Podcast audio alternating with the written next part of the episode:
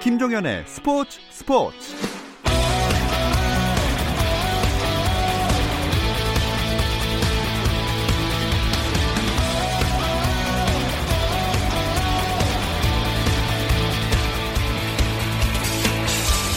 스포츠가 있는 저녁 어떠신가요? 아나운서 김종현입니다. 오늘 하루 스포츠계를 돌아보는 스포츠 타임라인으로 김종현의 스포츠 출발합니다.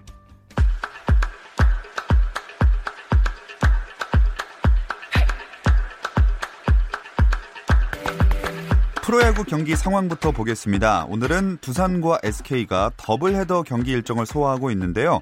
더블헤더 1차전은 두산이 6-4로 승리하면서 3연패에서 탈출했고 80승 고지를 밟았습니다. 이로써 두산은 KBO 리그 역대 최초 4년 연속 80승 고지를 밟은 팀이 됐습니다. 그리고 지금 2차전이 또 진행 중인데요. 이번엔 SK가 앞서고 있습니다. 7회 초고요. 하지만 점수차는 3-2로 1점 차입니다. 가을 야구가 가시권에 들어온 LG와 NC의 맞대결, 켈리 대 루친스키의 선발 맞대결로 경기는 시작됐고요. 이 경기는 6회 초 LG가 석점을 냈고 NC는 2점입니다. 기아 대 삼성의 경기는 7회 초 삼성이 8-0으로 크게 앞서고 있습니다. 프로야구 롯데 구단이 차기 감독 후보에 대한 심층 면접과 평가 작업에 착수했다고 밝혔습니다. 롯데 성민규 신임 단장은 이와 관련해 미국으로 출국해 외국인 감독 후보들과 대면 인터뷰를 진행할 예정인데요. 유력한 후보는 2008년부터 3년 연속 롯데의 포스트 시즌 진출을 이끈 제리 로이스터 감독인 것으로 알려졌지만 전 현대 유니콘스 선수 출신 스콧 쿨바와 레리 서튼도 감독 후보로 이름을 올렸습니다. 롯데 구단은 이 밖에 공필성 감독 대행을 포함한 국내 리그 후보군 4-5명에 대해서도 심층 면접 과정에 있다고 말했습니다. 한국 여자배구 대표팀이 아프리카 복병 카메룬을 잡고 월드컵 2승째를 신고했습니다. 우리나라는 여자배구 월드컵 카메룬과 5차전에서 세트스코어 3-0으로 이겼는데요. 김연경이 팀 최다인 14점을 올렸고 박정아는 11점을 기록하며 팀 승리에 기여했습니다. 한국 프로골프 코리안 투어와 아시안 투어, 일본 프로골프 투어의 공동 주관으로 열리는 신안 동해 오픈에서 재미교포 김찬이 첫날 일본의 이마히라 슈고와 함께 5언더파로 공동 선두에 올랐습니다.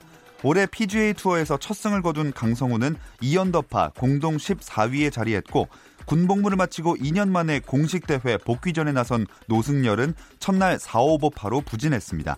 한편 한국 여자 프로골프 투어 올포유 레노마 챔피언십에서는 김지현이 보기 없이 버디만 11개를 잡아내면서 11언더파로 선두를 달렸는데요. 11언더파는 2016년 배선우가 기록한 코스 레코드이고 버디 11개는 KLPGA 투어 18홀 최다 버디 타이 기록이기도 합니다.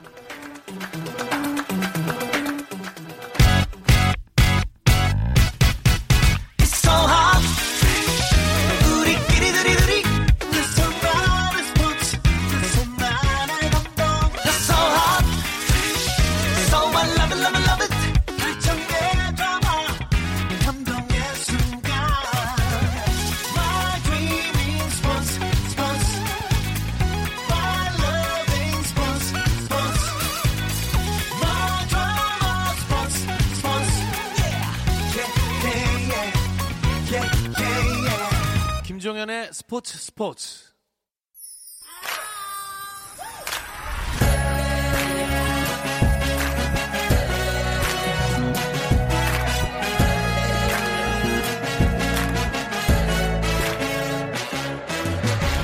목요일에는 해외 축구 이야기 함께하고 있습니다. 라디오의 발롱도르를 꿈꾸는 이건 김정룡의 랄롱도르 시작하겠습니다. 풋볼리스트 김정룡 기자 인사 나눌게요. 안녕하세요. 네, 안녕하세요.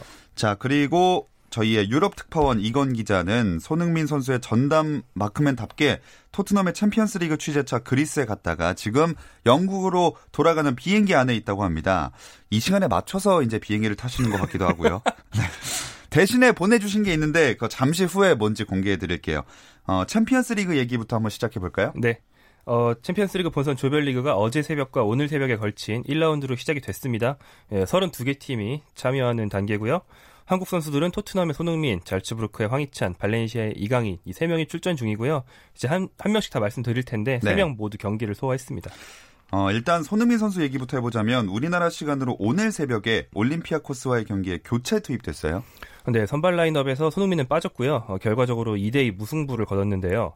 그리스의 아테네가 약간 먼 편이기도 하고 홈팬들의 광적인 응원 때문에 상당히 부담스러운 경기이긴 합니다. 네. 그래서인지 뜻밖에도 토트넘이 경기력에서 완전히 밀렸어요. 그래서 케인과 모우라가 순수한 개인기로 한 골씩 만들긴 했지만 전체적으로는 밀리는 경기를 한 끝에 간신히 비기고 런던으로 돌아갔습니다.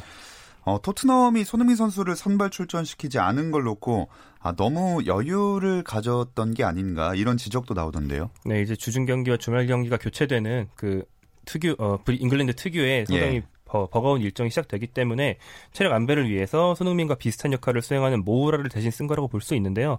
모우라가 골을 넣으면서 어느 정도는 자기 몫을 했습니다만 확실히 손흥민이 있을 때만큼 경기가 잘 풀리진 않은 걸로 보였습니다. 이게 팔이 안으로 굽어서 한 얘기가 아니라 손흥민이 이제 토트넘에서 케인과 투톱으로 서로 견제를 분산시켜줄 수 있는 선수가 됐는데 반면에 모우라는 그냥 윙어에 가까운 입지거든요. 그래서 두 선수의 전술적인 영향력을 비교하자면 최근엔 손흥민 쪽이 확실히 좀 높아진 걸로 보입니다.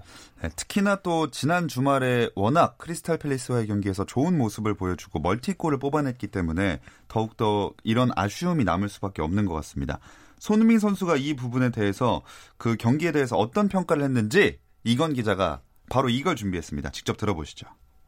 같은 실수를 반복한 거기 때문에 선수들도 분위기가 좀 많이 좀 다운되어 있는 상태이고 좀 비겼는데도 약간 진 것 같은 기분인 것 같아요. 뭐 선수들 충분히 열심히 해주고 2대0이 이기고 있는 상황에서 경기 운영을 저희가 조금 더 신중하게 했어야 되는 것 같은데 전반 끝나기 전에 골 먹은 게 좀 많이 컸던 것 같던 것 같고 좀 이런 계기로 선수들 저도 마찬가지로 선수들도 좀 더 많은 것을 배울 수 있었으면 좋겠어요. 자, 이건 기자가 그 시동이 걸려있는 토트넘 구단버스 옆에서 인터뷰를 해서 소음이 좀 있는 점을 청취자 여러분의 양해 부탁드리겠고요. 손흥민 선수가 이번 시즌에 챔피언스 리그에 출전하는 후배들에게도 또 한마디를 남겼다고 합니다. 들어보시죠. 어제도 마찬가지로 강인 선수는 데뷔하고 희찬이는 또 너무나도 좋은 모습을 보여줬기 때문에 같은 한국인으로서 되게 너무나도 자랑스럽고 하지만 챔피언스리그에서 계속해서 좋은 모습을 보여주려고 노력을 해줬으면 좋겠어요. 강인 같은 경우에는 이제 막 교체로 뛰고 하지만 희찬이 같은 선수는 이제는 팀에서 핵심 선수이기 때문에 팀에서 좀 더 신경을 써서 대표팀까지 역할을 잘 해줬으면 좋겠고 강인이도 계속해서 좋은 기회를 만들어낼 수 있으려고 노력을 하는 게 가장 중요한 것 같아요. 네, 손흥민 선수가 경기에 대한 얘기를 할 때는 약간 이렇게 좀 침울한 느낌이 약간 났는데 그래도 후배들에 대해서 얘기를 남겼습니다. 거기서 얘기가 나온 황희찬 선수 일단 챔피언스리그 본선 데뷔전에서 진짜 엄청나게 활약했어요. 네, 지지난 시즌에 예선은 치른 적이 있지만 본선은 이번이 첫 경기였는데요. 거의 사고를 쳤다 이 정도로 보셔도 될 것 같습니다. 잘츠부르크가 벨기에 구단 행크를 6대2로 대파했는데 황희찬이 1골 2도움으로 펄펄 날았고요. 통계 매체 후스코어드라는 이제 통계 매체 평점에서 만점인 10점을 받았는데 이게 주관적인 평점이 아니고 실제 경기 기여도를 수치로 산출해서 매겨지는 거거든요. 그만큼 이제 경기 기여도가 패스, 드리블 모든 면에서 좋았다 이렇게 보시면 되겠고요. 동료 공격수 홀란드 선수는 해트트릭을 했는데도 10점이 안 나왔어요. 네, 그런 걸 보면 그만큼 황희찬이 경기 전방위적으로 기여도가 컸다, 압도적이었다 이렇게 보시면 되겠습니다. 네, 이건 여담이지만 저는 홀란드 선수가 막연하게 네덜란드 국적일 거라 생각했는데 찾아보니까 노르웨이인이더라고요. 그런데 오스트리아에서 뛰고 있습니다. 네, 그 최근에 U20 월드컵 때 한 경기에서 골을 막 엄청 몰아쳐서 U20 월드컵 득점왕을 했던 그 유망주죠. 네, 아마 황희찬 선수와 이 홀란드 선수 다 스카우트들이 많이 찾았던 경기에서 활약을 해줬기 때문에 앞으로 뭔가 큰 이적이 나중에라도 있지 않을까 기대를 해보고요. 또 이강인 선수도 모습을 드러냈어요. 네, 발렌시아가 첼시를 상대로 경기를 했는데 막판 교체 출장했습니다. 한국인으로서는 역대 최연소인 18세 6개월 30일 나이에 이제 경기를 소화하면서 한 가지 기록을 남겼고요. 좀 재밌었던 게 이강인 선수가 몸을 풀다가 이제 몸을 다 풀고 그라운드에서 이제 뛰는 형들을 이렇게 조끼 입고 보고 있는데 코치가 이렇게 불렀나 봐요. 이제 네가 들어갈 차례라고. 그러니까 이강인 선수가 이렇게 하다가 저요 이러다가 서다닥 뛰어 들어가는 걸 봤는데 그 이강인 선수가 그게 있거든요. 약간 좀 요즘 말로 멍멍미라고 그러죠. 아, 귀여운 그런 느낌. 네, 그런 것도 한번 보여주지 않았나. 사실 경기장에서 보여준 게 별로 없기 때문에. 시간이 짧았죠. 네, 공을 거의 못 잡았습니다. 네, 어쨌든 뭐 그래도 이강인 선수는 감독이 바뀌고 나서는 조금씩 출전 기회를 부여받고 있는 것 같아요. 앞으로 전망 괜찮나요? 네, 라리가 포함 최근 3경기 연속 출장을 했습니다. 뭐 의미가 있는 것 같고요.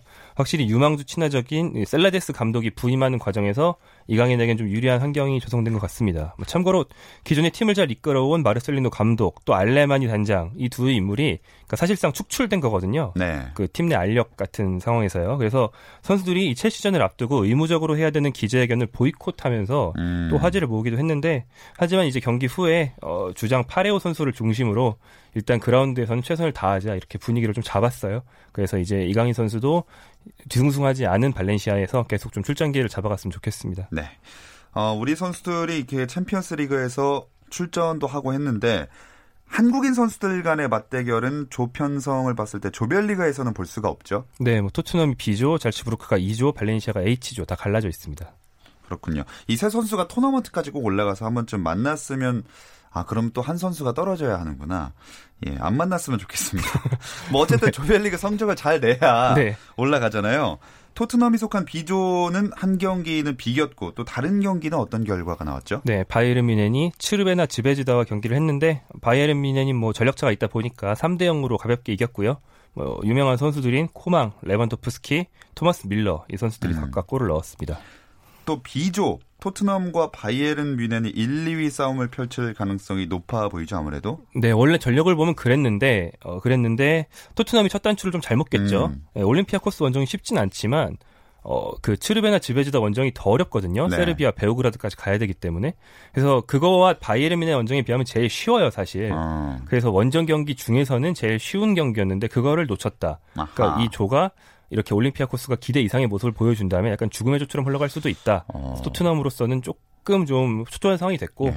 경기 후에 포체티노 감독도 그런 심경을 약간 내포한 인터뷰를 했습니다. 네, 혼돈으로 빠질 수도 있는 B조 이야기였고요. 또 황희찬 선수의 잘츠부르크, 이강인 선수의 발렌시아가 속한 조들은 1라운드 결과가 어땠죠? 네, 2조는 잘츠부르크가 대승을 거뒀으니까 조 1위로 올라갔고요. 그리고 나폴리와 리버풀이 경기를 했는데 나폴리가 리버풀을 잡았습니다. 디펜딩 챔피언 리버풀이 패배를 했는데 이제 알고 보면 클롭 감독은 전 소속팀 도르트문트와 현재 리버풀까지 포함해서 최근 이탈리아 팀 원정 5전 연패를 하고 있다고 합니다. 약한 모습이 있군요. 네, 이탈리아 약해서 그런 것 같고요. 또 이제 발렌시아가 있는 H조에서는 아약스가 리를 3-0으로 대파하면서 1위로 올라갔습니다. 이 두 조별리그는 어떤 팀들이 올라갈 거라고 예상하시나요?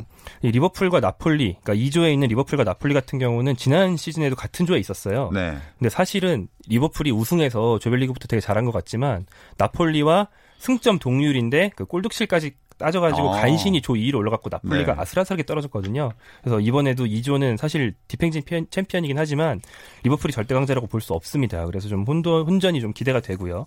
H조 같은 경우에도 아약스가 지난 시즌 4강 돌풍 멤버들이 좀 빠졌지만 그래도 첫 경기 3-0으로 잡으면서 저력이 있다는 걸 보여줬기 때문에 두 조 모두 이렇게 말하면 사실 한국 선수들에겐 좋은 건 아닌데 그러게요. 사실 혼돈의 조가 되고 좀 재밌는 조가 될 여지가 높습니다. 뭐 그래도 어떻게 보면 강팀인 두 팀이 처음부터 다 이겨서 올라가는 것보다 잘츠부르크와 발렌시아가 엄청난 강팀은 아니기 때문에 혼돈으로 빠지는 게 기회를 노려볼 수 있는 그런 가능성도 있지 않을까 싶네요. 네, 특히 잘츠부르크 입장에서는 상당히 좋은 상황이 됐죠. 예, 행크를 이겨내면서 자, 시즌 초반부터 기세가 굉장히 좋은 황희찬 선수가 이제 리버풀과의 경기를 또 치를 텐데 이때도 나와서 득점을 좀 해줬으면 좋겠어요.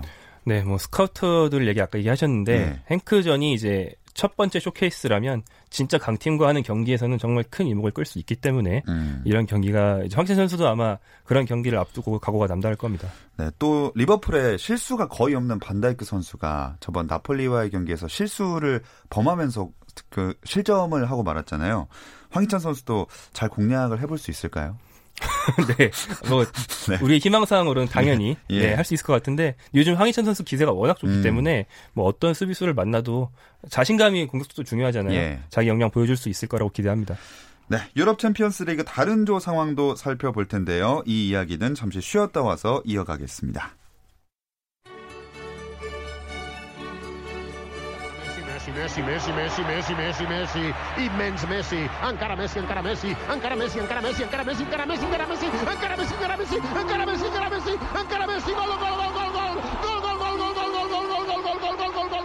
현장의 소리, 레전드들의 이야기 스포츠에서 모두 다 만나보세요. 김종현의 스포츠. 해외 축구 라디오 방송의 발롱도르를 꿈꾼다. 이건 김정룡의 랄롱도르. 이건 기자는 지금 챔피언스리그 취재 마치고 영국으로 돌아가는 중이어서 오늘은 스튜디오에 나와 있는 김정룡 기자가 함께하고 있습니다. 이거 이번부터 로고송이 바뀐 건가요? 앙카라 맥시가 나올 줄 몰랐네요. 웃음을 참으면서 진행을 되게 잘하시네요. 네. 저 진짜 음악 끊기기 전까지 계속 웃었습니다. 이게 왈테르 사무엘 니 말 듣고 $2 때와 더불어서 네. 이렇게 들리는 게 있거든요. 예. 더불어서 이제 한국말처럼 들리는 중계의 양대산맥이죠. 굉장히 유명한 영상이니까 한번 인터넷 동영상 사이트에 찾아보시면 청취자분들도 재미를 느끼실 수 있을 겁니다. 자, 유럽 리그들이 다 그렇지만 챔피언스 리그가 우리나라 시간으로 3시 45분에 보통 경기하잖아요. 네. 진짜 보기가 어려울 텐데 팬들이야 한 8강, 4강 이럴 때부터 봐도 되지만 기자분들은 다 챙겨봐야 되죠. 네, 특히나 이번엔 토트넘이 2시 경기를 했어요. 네. 그래서 2시 경기도 보고 4시 경기도 봐야 했기 때문에 저에게 있어서는 상당히 안 좋은 업무 환경이었습니다. 지금 한숨도 못 주무시고 나오신 건가요? 예, 오늘 같은 경우는, 원래는 전에 2시까지라도 자야 되는데, 네. 개인적인 일이 밤에 있었고, 아침에는 이제 눈 조금 붙이고 아이를 어린이집에 등원시켜야 됐기 때문에, 제가 오늘 여기서 약간 좀 이상한 행태를 보이더라도, 절대로 다른 거에 취한 게 아니고, 잠에 취한 거라는 걸 좀 양해를 해주셨습니다. 네. 마음 같아서 빨리 보내드리고 싶은데, 저희가 정해진 시간이 있으니까. 밥값은 해야죠. 예, 그때까지만 버텨주시고요. 이건 기자도 없는데. 네. 그렇습니다.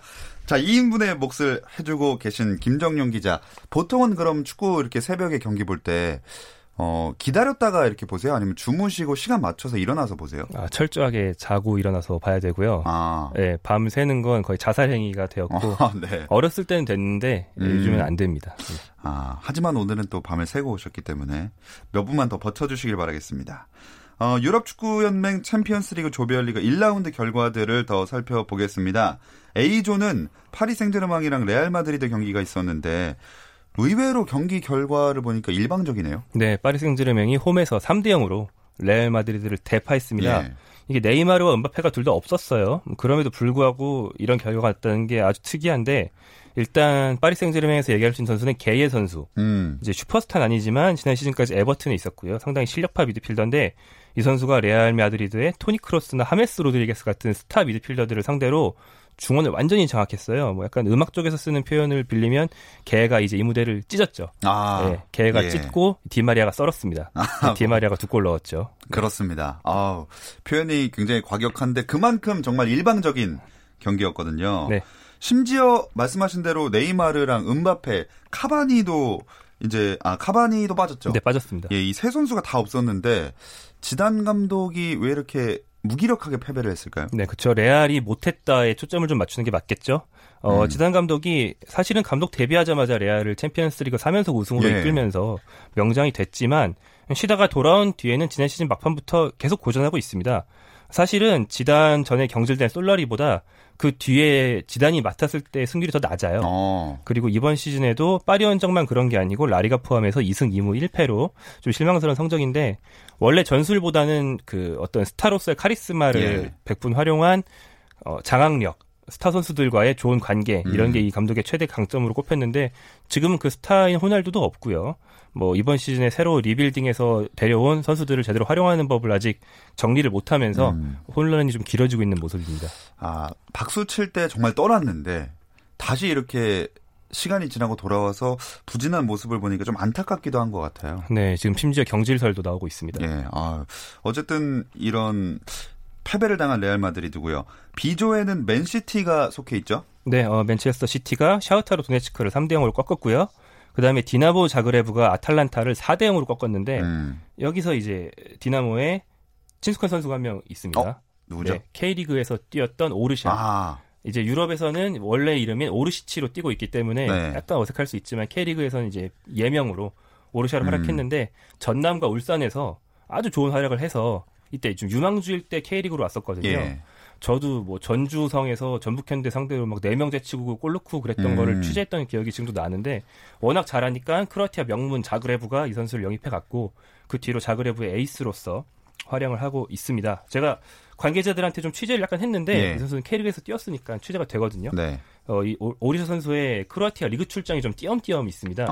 그게 원래 디나모 자그레브가 절대 강자라서 오리사 없어도 리그는 그렇죠. 거의 우승할 수 네. 있기 때문에 챔피언스리그 같은 중요한 경기에 쓰려고 리그에서는 이제 부상 방지와 체력 안배에 대해서 좀 아낄 정도로 그 정도의 에이스라고 하고요. 그리고 이 팀의 2군에 한국인 유망주인 김현우와 김규영 선수가 있거든요. 이 둘 다 울산 유스에서 넘어갔기 때문에 울산 후배예요, 오르샤한테는. 네. 그래서 오르샤가 이 두 선수 데리고 다니면서 자그레브에서 밥도 사주고 가끔 그런다고 합니다. 네, 깍듯이 모셔야겠네요. 이 경기에서 오르샤가 해트트릭을 기록했다면서요? 네, 오르샤가 해트트릭을 기록하면서 아탈란타를 4-0으로 대파하는 데 가장 중요한 역할을 했고요. 이 팀의 올모라고 오르샤보다 더 어린 네. 이제 유럽에서 아주 주목받는 유망주도 있고 약간 좀 돌풍의 핵이 될 수도 있지 않을까 기대를 받는 팀입니다. 네, 크로아티아의 디나모 자그레브 이야기였습니다. D조에는 유벤투스, 아틀레티코 마드리드, 레버쿠젠, 로코모티브 모스크바 이렇게 네 팀이 들어가 있습니다. 1차전 대진 결과는 어땠나요? 일단 유벤투스 대 아틀레티코 마드리드 이 조의 빅매치가 먼저 열렸는데 네. 2대2 무승부였습니다. 유벤투스의 호날두 그리고 아틀레티코에 있는 일명 호날두 후계자 주앙 펠릭스의 대결이었는데 두 선수가 모두 뭐 약간의 좋은 장면은 있었지만 대체로 부진하면서 뭐 득점에 기여를 못했고요. 두 팀 다 좀 수비적인 경기를 한 끝에 근데 수비적인 경기를 했지만 수비가 또 좋진 않았어요. 그래서 네. 2대2 무승부가 났습니다. 좀 싱거운 결과였고요. 두 팀 모두 개막전의 기대에 비해서 좀 부진한 상태이기 때문에 그게 이날 경기력에 반영된 것 같습니다. 그래서 레버쿠젠과 로코모티브에도 좀 16강 진출의 기회가 생기는 것 같은데 일단 로코모티브가 레버쿠젠 원정에서 정말 소중한 승리를 거두면서 현재 조 1위로 올라가 있습니다. B조를 제외하면 여태까지 다 약간 혼돈의 결과들이 나오고 있는 것 같은데 F조 상황도 한번 들어볼게요. 네, 여기도 혼돈입니다. 네, 바르셀로나와 도르트문트가 일단 비겼습니다. 아하. 그런데 바르셀로나의 졸전 얘기를 해야 되는데요. 바르셀로나가 원래도 홈과 원정의 경기력 차가 좀 있는 팀인데 이번 시즌 극단적으로 심해졌거든요. 그래서 그 어렵기로 유명한 도르트문트 원정에서 결과만 비겼지 경기력에서 바르셀로나가 정말 완전 밀렸습니다. 전반 내내 유슈팅이 없었고 후반에 예. 유슈팅 한 개 했거든요. 심지어 이제 도르트문트에 일방적으로 밀리는 걸 그 독일 출신 골키퍼인 슈테겐 골키퍼가 다 막아서 네. 겨우 비긴 거였고 슈테겐은 심지어 페널티킥도 막았는데 슈테가는 경력을 통틀어서 챔피언스리그 페널티킥을 6개 중에 4개를 현재 막았다고 합니다. 뭐 거의 초인적인 기록이라고 예. 할 수 있는데 그거에 힘입어서 겨우 비긴 거고요. 그리고 인테르 밀란도 슬라비아 프라하와 그러니까 원정 경기가 아니고 홈 경기였는데 가까스로 비겼어요.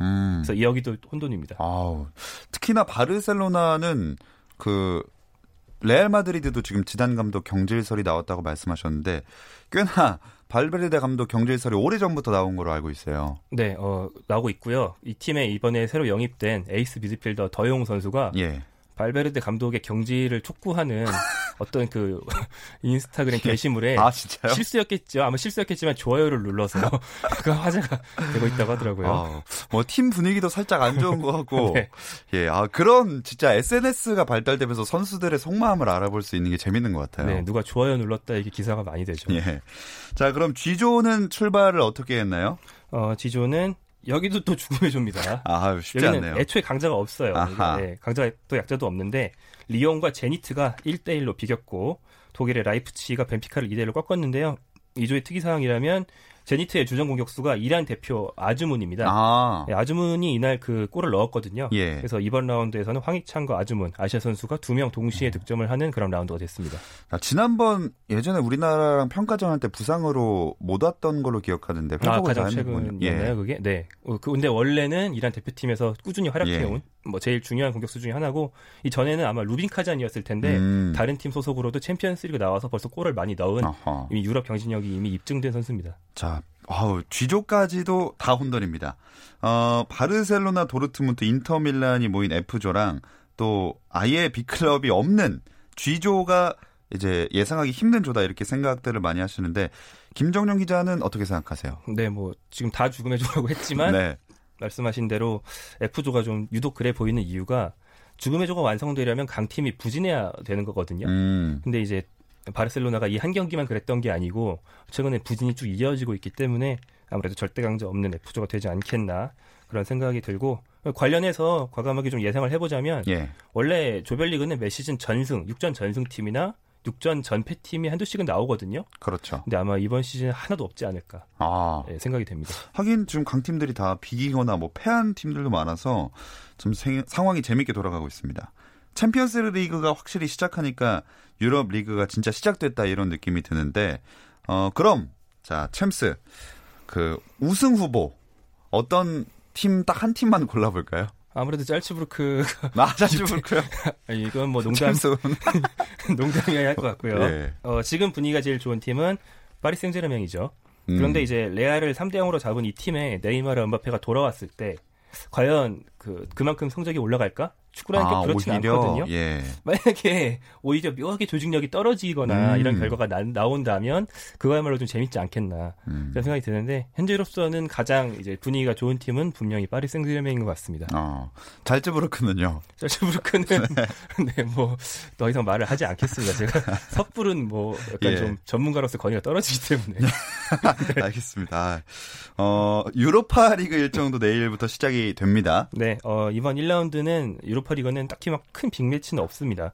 그중에 제일 큰 대진이 유일하게 이제 빅4 4대 리그 팀끼리 맞붙는 프랑크푸르크와 아스날의 경기라고 할 수 있는데 두 팀 다 이제 각각 분데스리가와 프리미어리그에서 9위, 7위로 실망스러운 상태고요. 그래서 반등이 필요한 상태에서 붙게 되고요. 아스날은 소위 유로파리그의 제왕이라고 하는 에메리 감독이 지휘봉을 잡고 있기 때문에 프리미어리그에서의 부진을 만회할 반등의 계기를 마련할 수 있을지가 좀 기대가 되죠. 근데 저도 에메리 감독이 지난 시즌에도 유로파에 나갔었는데 우승을 할 줄 알았는데 아스날에서 못하지 않았었나요? 네, 뭐 아스날에 와서는 뭐 그 어떤 제왕도 아닙니다.